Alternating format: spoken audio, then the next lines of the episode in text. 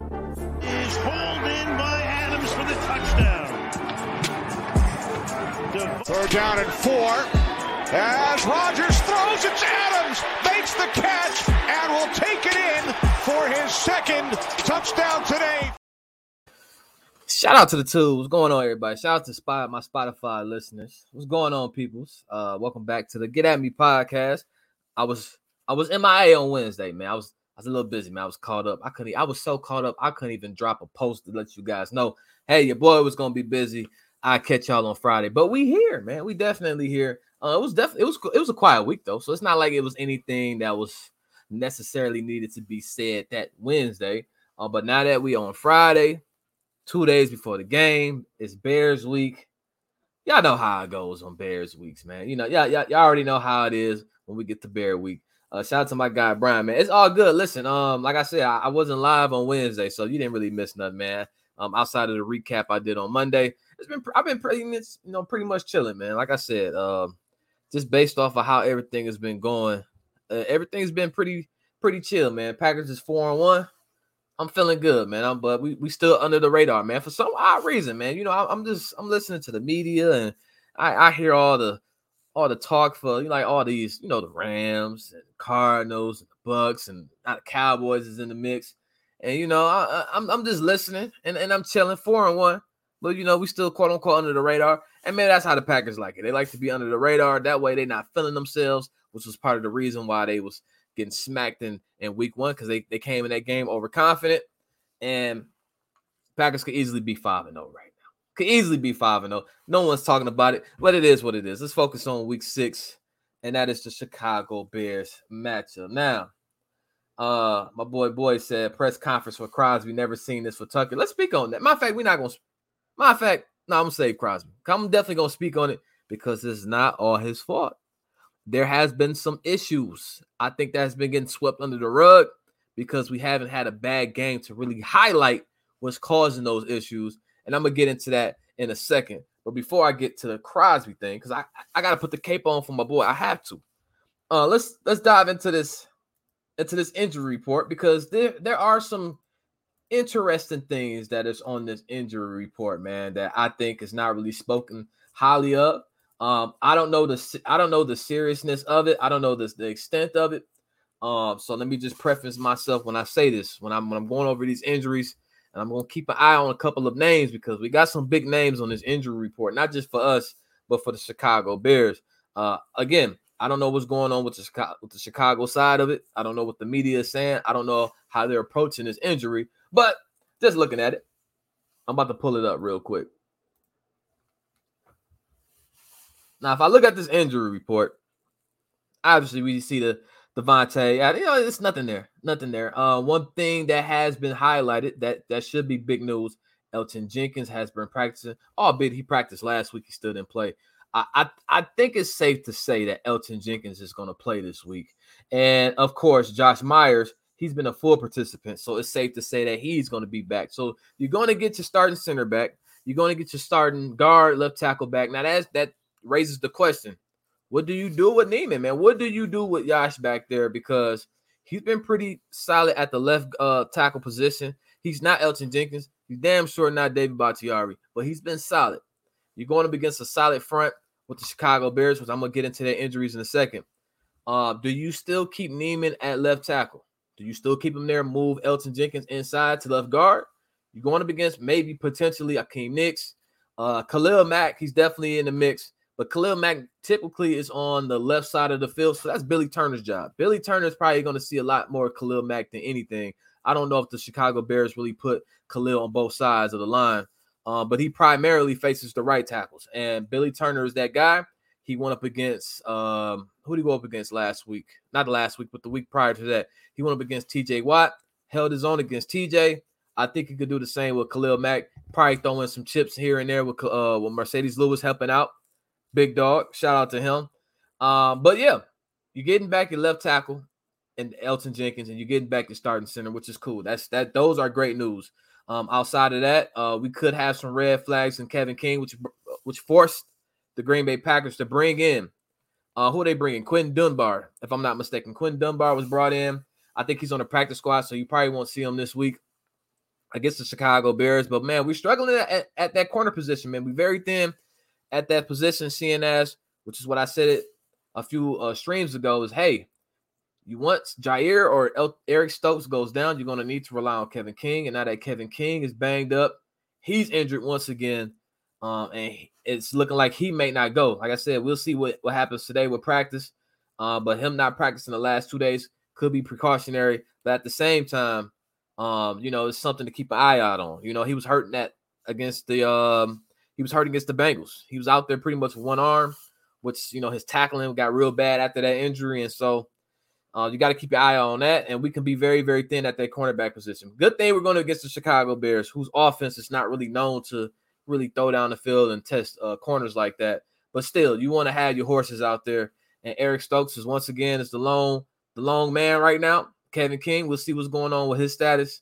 But um, very thin at the position, man. Very, very thin. The secondary is is, is I don't want to say is deep. It's deep enough.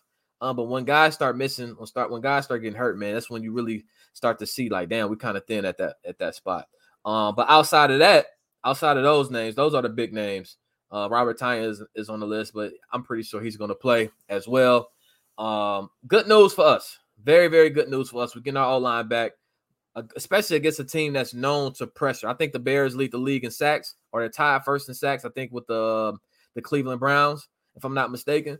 And so the Bears can form. They could they can force some pressures, but you can expose that secondary. Such that the same thing with the uh, Pittsburgh Steelers going into that matchup. Another team that's good at getting at the quarterback, but you can expose that secondary. Same thing with us. If the if the Bears do not create pressure, it should be an easy day for Aaron Rodgers. Just going to put that out there. If they cannot get to Aaron Rodgers, if they're not sacking, it's looking like it's going to be very. I don't want to say easy because this it's a rivalry game. Everybody's going to be up for this. It's in Chicago. Um, but I'm I'm going to be sleeping well if Aaron Rodgers has time back there. That's what any game. I mean, if Aaron Rodgers doesn't get touched, then safe to say that he's gonna he's gonna light you up. But um, that's for us. Now let's look at the uh, the Chicago Bears side of things. Some names that I've noticed. Uh, one of the big names, Akiem Hicks. He's out. He has not been practicing with a groin injury. Now you can play on a groin injury, but uh, those can be tricky. Teams tend to be a little bit more cautious with those. Even in an early matchup like this, the Bears is three and two. I'm sure they would love to go had a best shot to be four and two. You still got to be careful with those groin injuries. Uh, not just him, but uh, of course Khalil Mack, who has not been practicing as well on a foot injury. Now, I do not know how serious these injuries are for these guys. I have not been keeping up with the Chicago Bears. All I know is I see these guys have not been practicing. We'll see what happens today. Um, if they limit it or whatever. Uh, I don't know if it's going to be a game time decision for these guys, but be on the lookout for Akiem Hicks and Khalil Mack both missing this week's game. That that, that would be big. Not only for that, um, of course, they do not have their starting uh, running back and David Montgomery. He should be out for a few weeks. He's definitely missing this game. And then they just put their um, I think they second string running back on the COVID on the COVID list. So um, things to look out for. Definitely some things to look out for when it comes to that matchup this week. I'm definitely gonna keep my eye out what's happening this Friday with the practices. Definitely gonna see how that's gonna play out for those guys. Uh, but outside of that, outside of the injury report, now that I ain't got that out the way, uh, now that my boy Boyd is speaking on my boy Crosby, shout out to Boyd, man. Um, let's focus on what's been issuing, what's been having, I mean, happening with the the special teams unit, man. Because the special teams unit right now is, I mean, one thing that they always been good at the one bright side of it is that hey, we can kick the field goals, we can kick the ball, but now it's looking like we can't even. It's getting very, very tight back there. And what I mean by it's getting very, very tight, obviously my Spotify users won't be able to see this, but I'm gonna try to describe this as best as I can. Um, let's go back to the 49ers game. And I don't have a screenshot of the uh, Steelers game, but let's focus on the 49ers game real quick. Now, you look at this 49ers game. I'm about to pull up the screenshot right now. You look at this 49ers game looking at this picture right here. Like I said, my pitch, my my my my YouTube people can see it. My Spotify people won't be able to see it. But if I recall, this kick was very, very close for getting blocked. Look how close this guy is back here. Now, this, this picture is clearly blurred. But if you watch the game, which I'm sure most Packer fans have by now, that guy got back there. It was very, very close. we didn't think nothing of it. I didn't think nothing of it at the time. I mean, it was it was week three. You know, I don't think we we didn't really have any issues, but we we, we had no idea how week one was going to play out. But week two, I don't recall having any issues with the field goal unit. Week three, the guy got really close. He got back there. This is the week three matchup.